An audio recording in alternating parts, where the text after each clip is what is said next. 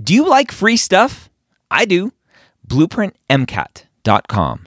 Go sign up for a free account, get access to Blueprint MCAT's diagnostic, Blueprint MCAT's full length one, Blueprint MCAT's amazing brand new spaced repetition platform with over 1,600 flashcards already made for you, as well as their amazing study planner tool. Schedule out the content so you know if you are on track to take the MCAT when you need to. Again, that's blueprintmcat.com for all of those free goodies. The MCAT podcast, session number 275.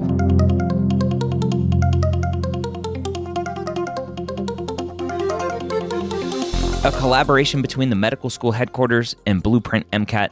The MCAT podcast is free MCAT prep to help you understand the MCAT, teach you how to break down questions, and give you the skills and confidence to get the score you want on your MCAT test day. Learn more about Blueprint MCAT at blueprintprep.com slash MCAT. Uh, welcome to the MCAT podcast. My name is Dr. Ryan Gray, your host here every week, where I'm joined by one of the Blueprint Live online members. This week, we are jumping into BioBiochem Passage 1 from Blueprint MCAT Diagnostic that you get for free over at blueprintmcat.com. Why would you pass up an opportunity to get free MCAT resources? Again, blueprintmcat.com, get that diagnostic, a free full length, as well as their amazing study planner tool, flashcards, and all of the other amazing things they continue to add over at Blueprint MCAT.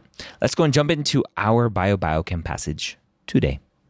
Evan back for some more MCAT podcast. How you doing, my friend? Doing well ready to ready to explore some bio biochemistry. Bio biochem. Don't don't don't say those forbidden words in this this household. Um, bio biochem. So we finished cars in a normal full length kind of testing environment, real testing environment. Bio biochem comes after lunch. What is what are your thoughts for lunch breaks for students? Lunch breaks, yeah. Um, I think obviously I think you should eat something. I think that a big thing for lunch break, it's the longest break. You get 30 minutes. It can be good or bad. It can be very like restful and allow you to come back in the bio biochem section with a lot of energy, kind of a second wind. But it could also be tempting to kind of overthink and go back and think, oh, if I had another five minutes, I could have gone back and done this or that or whatever. That's ultimately not going to be helpful. So we want to make sure that we're always forward thinking, right?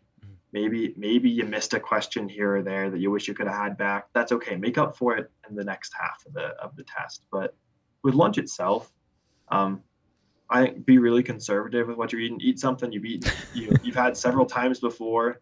Don't try out some new recipe on the day of the test and risk some uh, some gi montezuma's revenge coming for you. Yeah. Yeah.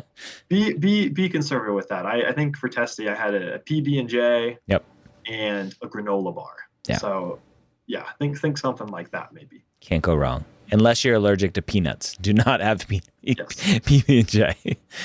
Um, awesome. All right. So we come back from lunch. You got to go do the whole check-in process. How do you how do you deal with stress of going through that whole process to get back into the the testing center and go back to your seat?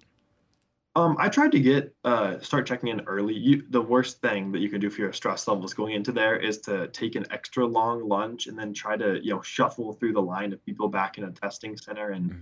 and cost yourself even if it's just 30 seconds or a minute. That honestly is probably not going to have a big difference on your score, but that's going to make you super stressed mm. walking in there knowing you've already lost a little bit of time. So don't risk it. It's okay to take a slightly shorter lunch, and then maybe you have a couple of minutes left in your lunch break where you're just sitting at the desk you know, where it's quiet. There's no one else rustling or nervously chatting, and you can kind of just have a second to yourself. That's kind of what I tried to do was a little bit of a few seconds of solace there before I before I went back into the the storm. Yeah, got it. Okay. Well, let's go ahead and jump into our passage again. This is Bio Biochem, passage one from the Blueprint MCAT diagnostic exam, which everyone gets for free over at blueprintmcat.com. So let's uh, let's let's ride this wave into into the fun. Um, so we we learned uh, last week's episode covering kind of that passage five of cars. reading, stopping, highlighting. Do you do any sort of difference in reading passages for the science sections versus cars? Somewhat, a little bit different. The I would say the cadence is pretty similar, where I like to kind of take stuff of stuff um, paragraph by paragraph, but the focus of my highlighting is a little bit different because, like we talked about in cars, there's absolutely no outside knowledge that's tested on.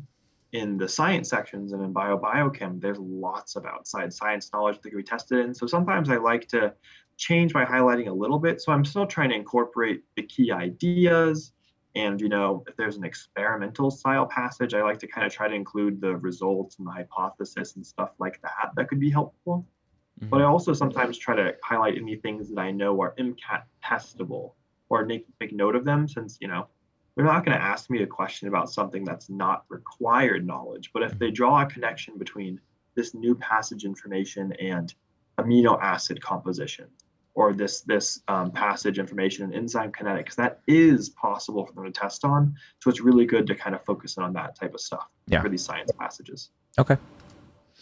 All right let's go and jump in. All right. Um, kind of we'll just do this kind of the same way i guess. So kind of just start reading paragraph by paragraph. I'll toss you some questions ryan kind of see what you're thinking here. Okay. Paragraph one Cataract generation triggered by lens injury is considered to be driven by the action of the proliferation and epithelial mesenchymal transition of lens epithelial cells as a complication of injury and inflammation. The epithelium quickly expands, creating a hundredfold increase in the number of cells. In response to trauma, irritation, or surgery, cytokines and growth factors increase in the aqueous humor and stimulate LECs to proliferate and undergo EMT. This response is significantly diminished in organisms where EMT is inhibited by the inactivation of transforming growth factor beta, TGF beta, especially TGF beta 2, the major isoform in the aqueous humor. There's a lot of jargon. Just a little bit. Just a little bit. And a lot of it is honestly, I would say, more into the weeds than the MCAT is usually going to be worried about asking us about. We don't need to have a deep anatomical or physiological understanding of what lens epithelial cells do. Mm-hmm. Presumably, I don't know. You probably learned that in medical school, Ryan. You probably maybe eons ago saw this, right? But I'm not, not that old. Come on. Oh, yeah, yeah, five, five years ago when you were back in medical school. Yes, yes, just five. Five, just five. five. But there's some stuff here that is probably test. I don't know. Is there any stuff here, uh, Ryan, that you see that either seems like it's hitting on stuff that might be testable? That's some of that more foundational level biology, or any stuff that just is um, stands out to you as being important because it's kind of summarizing everything in this first paragraph. Yeah, I mean the the last sentence kind of summarizes a, a big part of it. The beginning part is is the um, what happens, right? What's what's causing this kind of this cataract generation and the definition of that of what's going on here, and then the big far, the the big part here that I think we focus on is um, is is this part here that focuses in on hey, there's this inactivation of this uh, TGF beta and specifically beta two that that's going to help. Yeah, exactly. I like that a lot. I, I love how you point out in that first sentence, we're getting kind of a description. They're saying there's this thing that happens, cataract generation, and we know that uh, we, we are suspecting what's causing it, right? Because they're telling us this is driven by the action of dot dot dot. That type of language is giving us a causal relationship. It seems like the cause is this proliferation and EMT of the lens epithelial cells and the cataract generation is the effect of that cause. So that's something they like to ask us about, or potentially something that will be introduced uh, that they're trying to study, maybe as part of a mm-hmm. um, you know cause and effect relationship and experiment. Great thing yeah. to keep in mind, though. Perfect. Moving on to our next paragraph. During the process of EMT, LECs undergo cytoskeletal rearrangement with the addition of a large amount of extracellular matrix proteins such as collagen and fibronectin.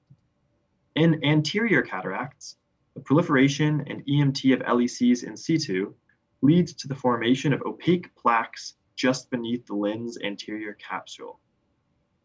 This one's got a lot more jargon here, but is there any stuff here, Ryan, that you see reminds you of stuff from your uh, intro to bio class or just that foundational stuff that does seem ingestible here? Um, extracellular extracellular matrix proteins, um, I think, is a big one here. Um, and then maybe this in situ formation of plaques. I don't know. Yeah, I mean, honestly, yeah, I think that you know probably in, in, it's a good idea to be a little bit familiar with this idea of extracellular matrix and you know the, the cytoskeleton. Those are good things to have at least a, a, a foundational level understanding of, not necessarily a super deep understanding. And then I really like that second highlight you made I don't necessarily think that we need to know what an opaque plaque is. Yeah. But I like that it's telling us this leads to something else. So it's giving us another one of those cause and effect relationships, which can be really important to, to keep track of here. Yeah. Okay. Paragraph three now. Paragraph three. The production of TGF beta is catalyzed by histone deacetylase 1, or HDAC1 HDAC1 removes acetyl groups from N-acetyl lysine groups on histone. Once synthesized, TGF-beta is secreted by activated monocytes in the aqueous humor. Since monocytes mediate almost 80% of the local TGF-beta, scientists tested the theory that TGF-beta is responsible for the monocytes' impact on LEC production. The number of LECs expressing MIB1, a nuclear protein, was utilized as a measure of LEC proliferation and expected EMT. That's dense. That's dense. There's like an unbelievable amount of alphabet soup in there, but there's a couple things that we can maybe like keep track of in here. And I think going back to those basic things, can we find any cause and effect relationships or any hypotheses that they're making here? Mm-hmm. Ryan, do you see any stuff like that? Any any language that's indicating to us what they think is happening? Yeah, so this monocytes mediate uh, the local TGF beta, uh, responsible for impact on LEC production, um, and then this MI uh, MIB one as a, a measure of LEC proliferation, and blah blah blah. I like all that stuff here. So honestly, that that middle sentence there that you pulled out, I like a lot because that honestly sounds to me quite a bit like a hypothesis. It's like, mm-hmm. ah, we know something. There are these monocytes that do, you know, a lot of the that mediate a lot of this local TGF beta. In light of that, the scientists are testing some theory. That sounds like the beginning of an experiment, and that's good to keep in mind because it's telling us what are we interested in? It's honestly giving us kind of a preview to the variables that are probably going to be used in whatever experiment and testing we're doing, which would be a good kind of insight there. Mm-hmm. Then we get our experiments here. So just a, a, label here says experiment one, and then I'll give us a little bit of our, our description here. So in experiment one, after simulated injury, monocyte slash LEC cultures were treated with an antibody that lyses all but a negligible fraction of available monocytes. A division of these cultures was also treated with a TGF beta agonist. A second set of cell cultures was treated with antagonists of epithelial TGF beta receptors, TGF BR1 and TGF BR2, as shown in Table 1. Okay, so that's a little bit of a description, and I really like this description because it's telling us um, in words what we're seeing in the table. And I think for lots of students, kind of dissecting these tables, these figures can be really difficult here. I don't know.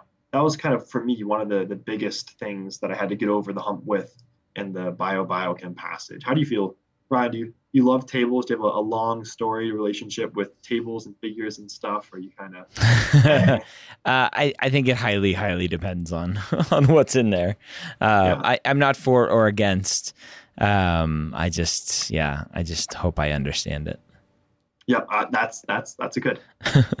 um, I will kind of preface this with in my opinion, when we're going through a science passage, you can get sometimes passages that have you know two three four different tables or figures mm. and sometimes you won't get any questions about some of the tables or figures for that reason i usually only on my first pass through the passage, maybe spend five or 10 seconds glancing at each table or figure. So that way I'm not, you know, dedicating time to a figure that might ultimately not get me any extra points. Yep. Um, but if it gets referenced, or if I know I need to use it to understand the results, then maybe we can dig into a little more. So looking here at table one and looking at what they told us from this little preamble or this description of table one, it seems like we're kind of trying to test here what's happening when we have either the antibody present, that's an anti-monocyte antibody when it's present or it's not present. And then we're also looking to see what happens when we have the agonist present or when we have the antagonist present or absent. So we're kind of saying what's happening when we have these things or don't have these things. And there's four different things that we're interested in and kind of saying, is it here? Is it not here? And that's kind of the, the mix of different results that we're reading. Mm-hmm. Am I super concerned with the results right now? Probably not, because I know, you know, based on just that 10 second glance over this table, I have a good enough understanding of what's going on, what's being tested, that I can identify if this is being asked about in a question and then know I can come back to it to overanalyze it. Okay. Um, so we'll, we'll, maybe come back and worry about it later, depending on whether or not we see a question. But in the meantime, I pray we can ignore it. I, that's what I say too. Whenever I see a really difficult like table with all oh, all these things going on, all these you know little side lead and stuff, I'm like, please don't let there be a question. Yeah, we'll see. Sometimes there is, sometimes there isn't. Um, but regardless, we don't want to uh, spend too much time digging into it until we know we have to. Yep. All right. Then we're introduced to experiment two. In an effort to determine whether MIB1 is associated with LEC regulation, LEC density was assessed during the course of epithelial growth in wild type and MIB1 null cell cultures as shown in figure 1. Okay, so Ryan, based on that description here, and based on what we can see as the figure, which our uh, the audio listeners might not be able to see, but kind of tell me what what does it seem like the variables are here. I think that's a good thing to glance at in our, our 10 second look over of this graph. What's what are we changing? What's the independent variable? What are we changing as the researchers? Uh, the MIB1 association here. Yes, yeah, whether it's a wild type or whether it's a, a null MIB, whether they don't have any of this MIB1. Mm-hmm. Awesome. Then what are we measuring? right? What is the change we expect to see or that we're measuring to see if there's a change as a result of that independent variable manipulation? We're looking at the the LEC density. Perfect, great. I think that is a great understanding. Honestly, that's like maybe even more than I would even expect us to get on that first pass through. That is really, really good. Identifying those um, those variables because that's giving us a very good scope of what's going on here. Okay, dense dense, dense passage with lots of uh, lots of like alphabet soup. Really, that's what I always call it. Whenever I see anytime there's you know genes or, or proteins and stuff like that, the naming conventions are a headache. So we want to be really careful making sure we're picking the right ones. Yeah. Oh, all right. Now um, uh, I'm worried. Um, Question one The catalyst for TGF beta production most likely plays a direct role in A. Gene silencing, B. Ribosomal inactivation, C. Transfer of an acetyl group from acetyl CoA, or D. Gene activation. the catalyst for TGF production. Um, I don't know. so this TGF production, or we were first introduced to TGF here in this first paragraph. Mm-hmm. Um, have no idea. Oh wait, so here, production of TGG, TGF beta is catalyzed by histone deacetylase one. HDAC1 removes acetyl group from N acetyl lysine groups on histone.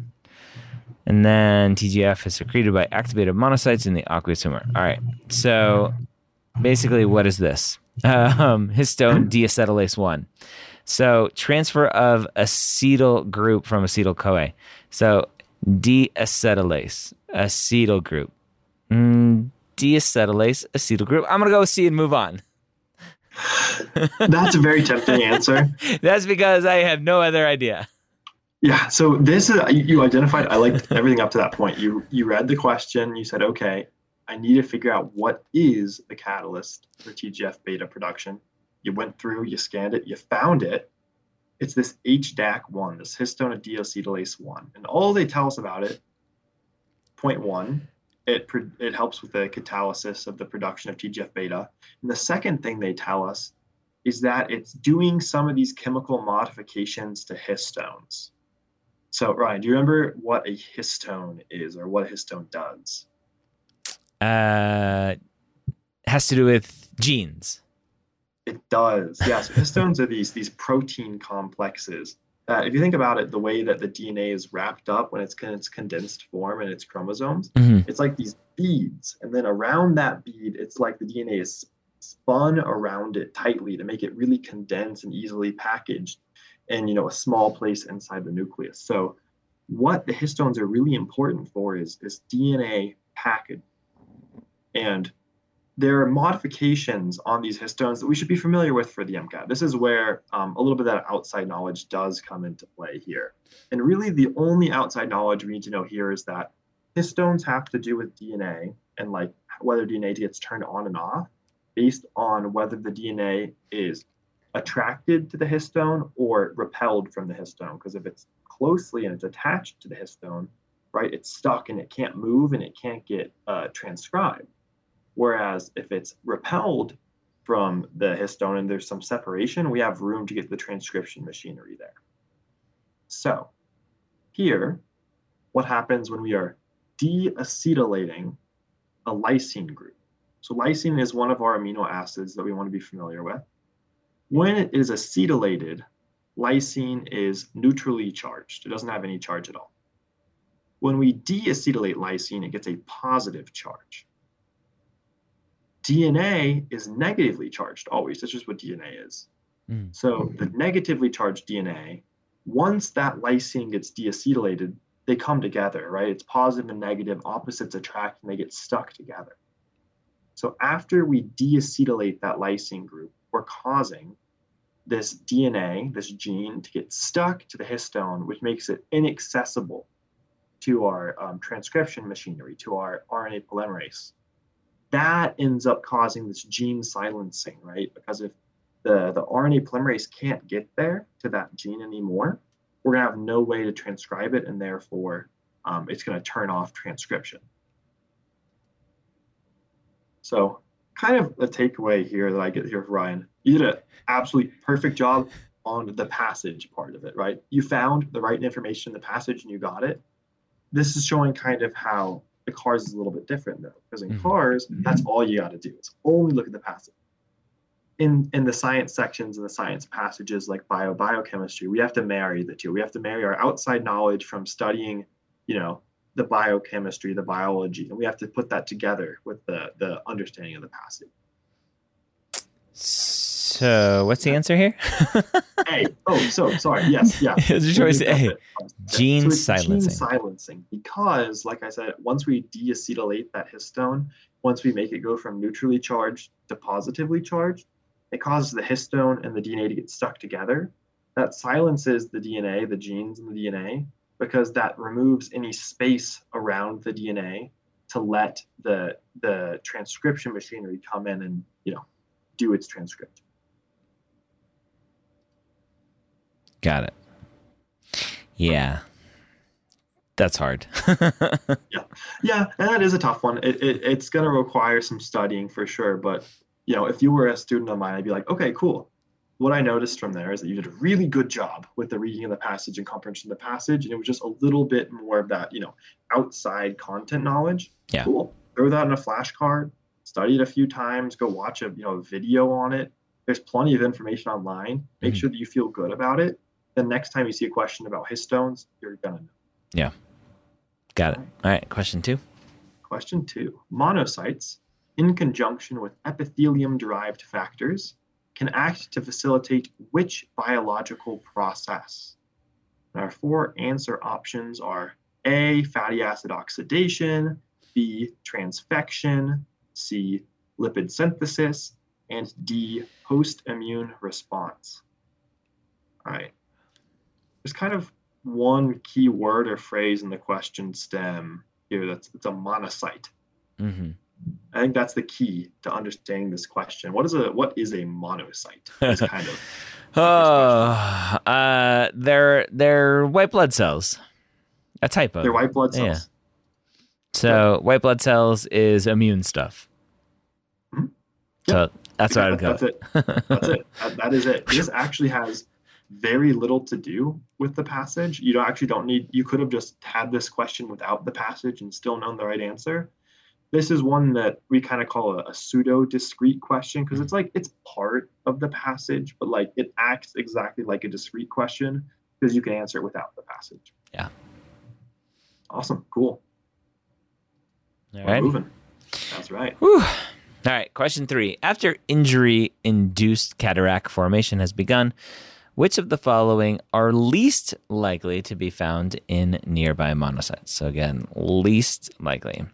A. TGF beta transporters, B. TGF beta receptors, C. Tight junctions, or C. cytokines. Um, so if we go back up to super dense, what's going on in this uh, world um, during the process of this um, epithelial mesenchymal transition? Um, so where this injury comes from, he, we have lots of stuff going on.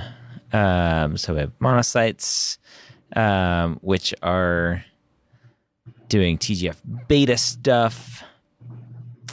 Um, transporters, receptors, okay. Cytokines, we know going on, some bad stuff. Cytokines.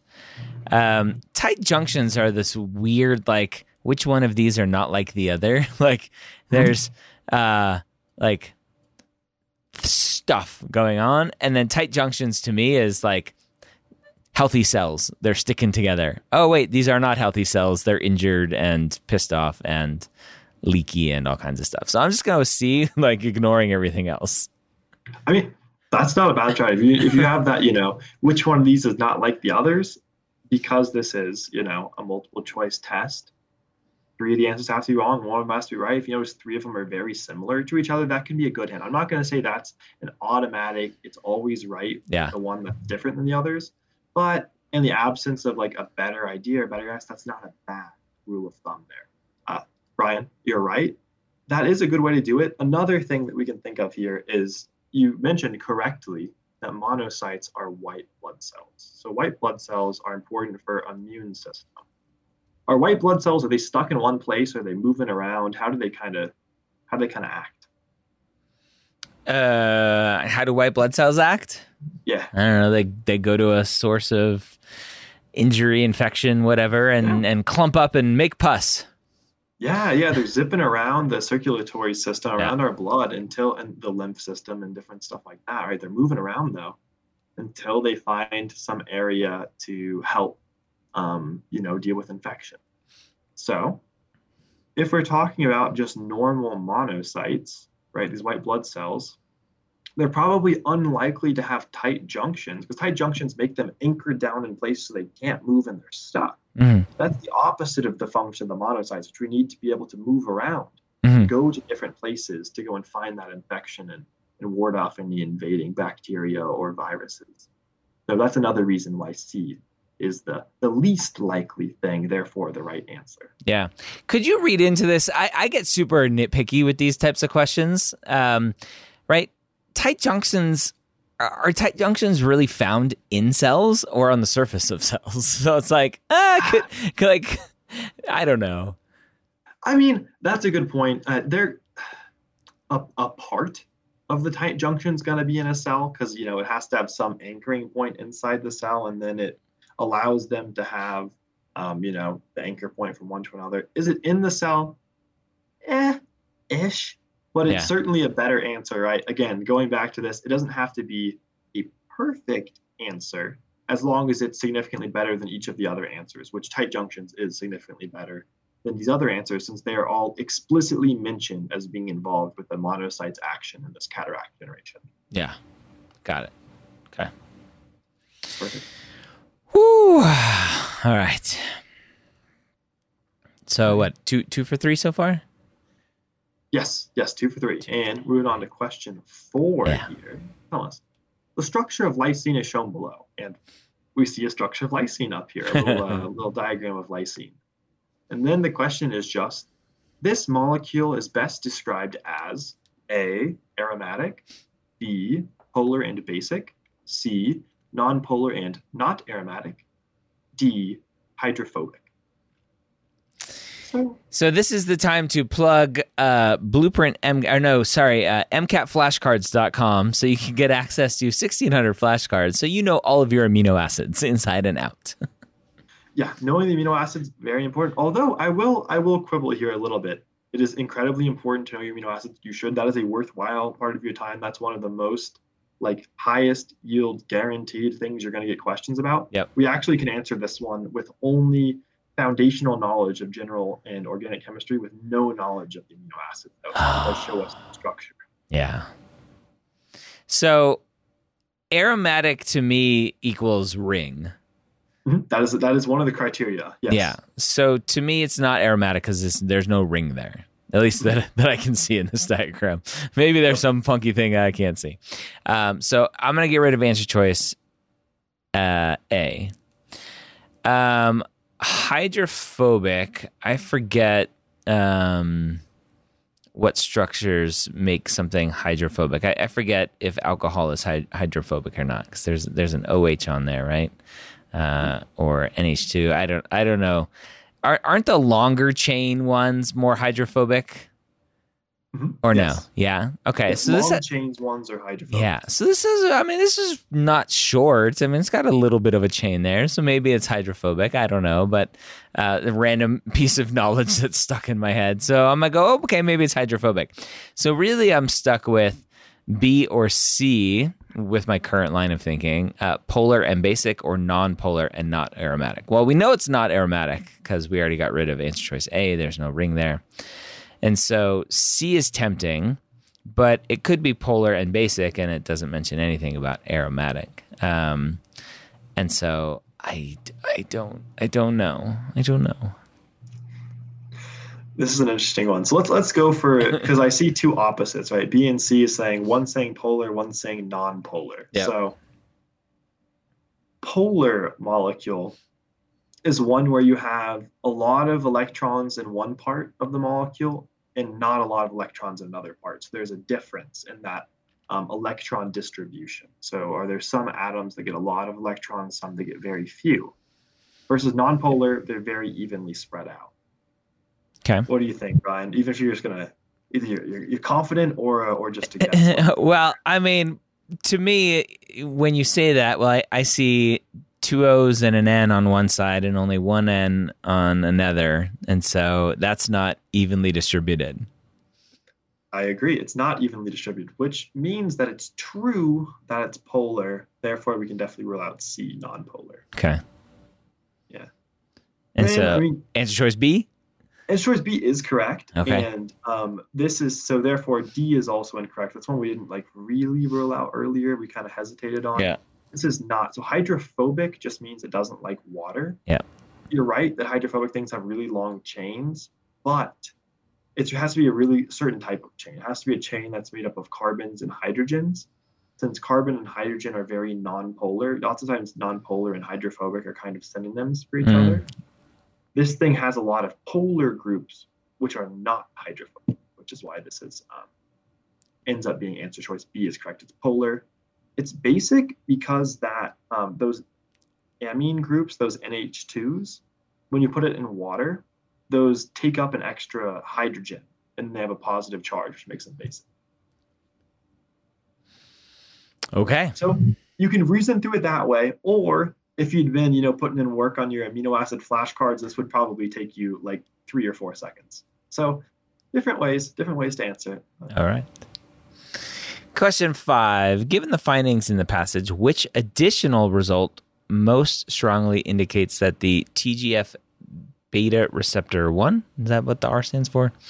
Um, or TGF beta receptor 2 receptors uh, regulates TGF beta dependent epithelial proliferation. Wow. Um, so, which additional result? So, they're going to give us the answers, are going to be additional results to the findings. Indicate that these TGF beta BR1 and BR2 receptors regulate TGF dependent epithelial proliferation. Okay, I'm already lost in the question. Uh, answer choice A treatment with uh, TGF BR1 receptor agonist resulted in reduced M1 uh, MIB1 detection. Expression of TGF BR1 and TGF BR2 was observed to increase during intervals of heightened epithelial cell proliferation. Answer choice C genes for several res- different receptor subtypes were found in untreated epithelium. Or D, treatment with the new TGF BR3 receptor antagonist decreased the number of MIB1 positive cells. Yeah. Wow. And I look at my clock and it says I'm running out of time, and I just pick one and move on. well, in, in grand scheme of things, not a bad strategy. If if you look at a question and you recognize that this is one that's going to be a time sink, and even after a time sink, it's going to be somewhat of a guess. It, it's good to hedge your bets, right? You don't want to sink in five, six minutes on one question that you're maybe going to get right, maybe you're going to get wrong. That's going to take away from easier questions later on. That being said, ideally we answer every question with with some level of confidence here. So one thing that I really, really liked that you did with our cars questions, Ryan, is that you rephrased them. I think rephrasing this question and kind of trying to think of what it's really asking for will be helpful and giving us a starting point here. Be my guest. So, yeah, yeah. So let's, let's let's let's let's kind of dissect this a little bit. So it's asking us which additional result. So you know they're going to provide a result for us as the answer choice. What result would most strongly indicate that these two receptors, TGFBR1, TGFBR2, regulate TGF beta dependent epithelial proliferation. Okay. So if there was a result that's supporting something, that's strongly indicating something, we would probably want it to say when I change the receptors, when the receptors are there, the proliferation happens. When the receptors are gone, no proliferation happens, right? That would show me that it's dependent on it, that this is, uh, it's regulating it because with them there, it's happening. With them gone, it's not happening. That seems like a pretty mm-hmm. strong, you know, relationship there, causal relationship. My guess is that something like that would be really good evidence here. So I made a prediction based on that rephrase about what type of answer choice I might be looking for. Right, any of those kind of match that prediction from what we see? I have no idea. This one scares me. okay, so with this one, right, we just read through the those very complicated answer choices here. So A, A is just saying we treatment with TGF-BR1 receptor agonist resulted in MIB1 detection. Okay. We actually never mention the agonist, the receptor agonist in the question stem, and this never makes any mention of the receptors or proliferation. So A is just kind of like ruled out because it's not even answering the right question. It's telling us some result that wouldn't support or contradict this this kind of description because it doesn't even have the right actors, right? It's got the wrong it's got the wrong suspects, so to speak. So A is wrong just because it's mentioning the wrong things. It's not even talking about TGFBR1, TGFBR2, and this proliferation. But eliminate A for that reason. B, at first look, right, just in a second, I'm looking, oh, it has the right stuff. It's got TGFBR1 and TGFBR2, and it's got proliferation Well, notice using actually that, just that lens, B is the only one that even attempts to answer the question by using the right like three pieces of information. The three things they tell us are TGFBR1, TGFBR2, and proliferation. It's asking us what evidence do we need to say those three things interact? We probably want something that's making some type of comparison between the three of them, and B is the only one that actually does that for us. This is why I hate the MCAT. It's tricky, right? They they will make the question so intimidating sounding, and then it'll be, you know, some simple, relatively straightforward reason like this, where you can just say, oh, only one of them even like pertains to the question, and therefore I can be above. So it's like it's like the question is like, what what colors would you observe if you mixed uh, red and blue? it's like answer choice A, B, and C are just three randomly just weird names, and you're like, it's got to be one of those. And the answer choice D is like, it's going to be a mix of red and blue. and you're like, oh, that's the only one that has both of them. Oh my gosh, it's so frustrating. It it can be. It can be frustrating. but again, I like to think about this from the perspective of this is just practice, right? Whether this is a diagnostic test, whether you're just doing a practice exam, whether you're just doing your daily practice questions, whatever it is, it doesn't matter. On any given day, you know, whether you get three out of five, four out of five, five out of five, whatever, on that practice passage, what matters is that you're learning from any mistakes you make. So that way, you know tomorrow and the next day and the next day all the way up to test day you're making progress to the point where you're doing the best you can on testing these are just tools to improve. So yeah. maybe we miss a question but hopefully we learn something there. Uh we missed more than one question this time. Um eh, so again so um we finished off Cars strong last few weeks, feeling confident at the end of the passage. This passage, I feel beaten down. Uh, I have peanut butter and jelly sitting in my belly because this is my first passage post lunch. Uh, I feel deflated in terms of my knowledge and my ability to do well on this. I'm ready to go. I'm hitting void. I'm going to avoid this. I, am not even. Gonna, I'm not even going to do it. Like, what do you tell a student right now? That's a that's that's a big instinct i feel like for a lot of people is i we call it catastrophizing. That's like uh, or the other term that i like it's chicken littling right? It's like oh one thing happens the sky is falling you're running around right? That is i know it's it's it's easy for me to say this as someone who is looking back on this and has already done it. I i can sympathize though understanding that feeling that feeling very frustrated and disappointed when things don't go perfect or when you see a really difficult passage or really difficult question.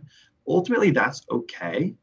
But for real test day, right, you want to get the best score possible, obviously. And, and chicken littling, catastrophizing is not going to get us there. The way that we avoid these things is by putting ourselves in that position, right? Making it so that we are used to doing this practice and very comfortable doing this. So that way, right, if you go before testing, do 10 practice tests before test day, I guarantee you will have come across passages in the past that are just as difficult, if not more difficult than this one. Mm. And every time you do that, every time you see a passage like that, when you're practicing, not on test day, but before then, you want to practice that skill of not chicken littling, of not catastrophizing, and making sure that you make sure you stay focused. And you mess up on your first full length practice test and you say, hey, you know what? I did chicken little this time. Second test, try to make it a little better. Third test, fourth test, etc. Just like any other skill that you're trying to develop across, just practicing it and trying to get incrementally better before test day is the best way to avoid some, you know, bad outcome. All right, there you have it. It's Bio Biochem Passage 1 from the Blueprint MCAT Diagnostic Exam, the half length diagnostic that you get for free. Free, free, free. Go to blueprintmcat.com. Hope you have a great week. We'll see you next time here on the MCAT Podcast.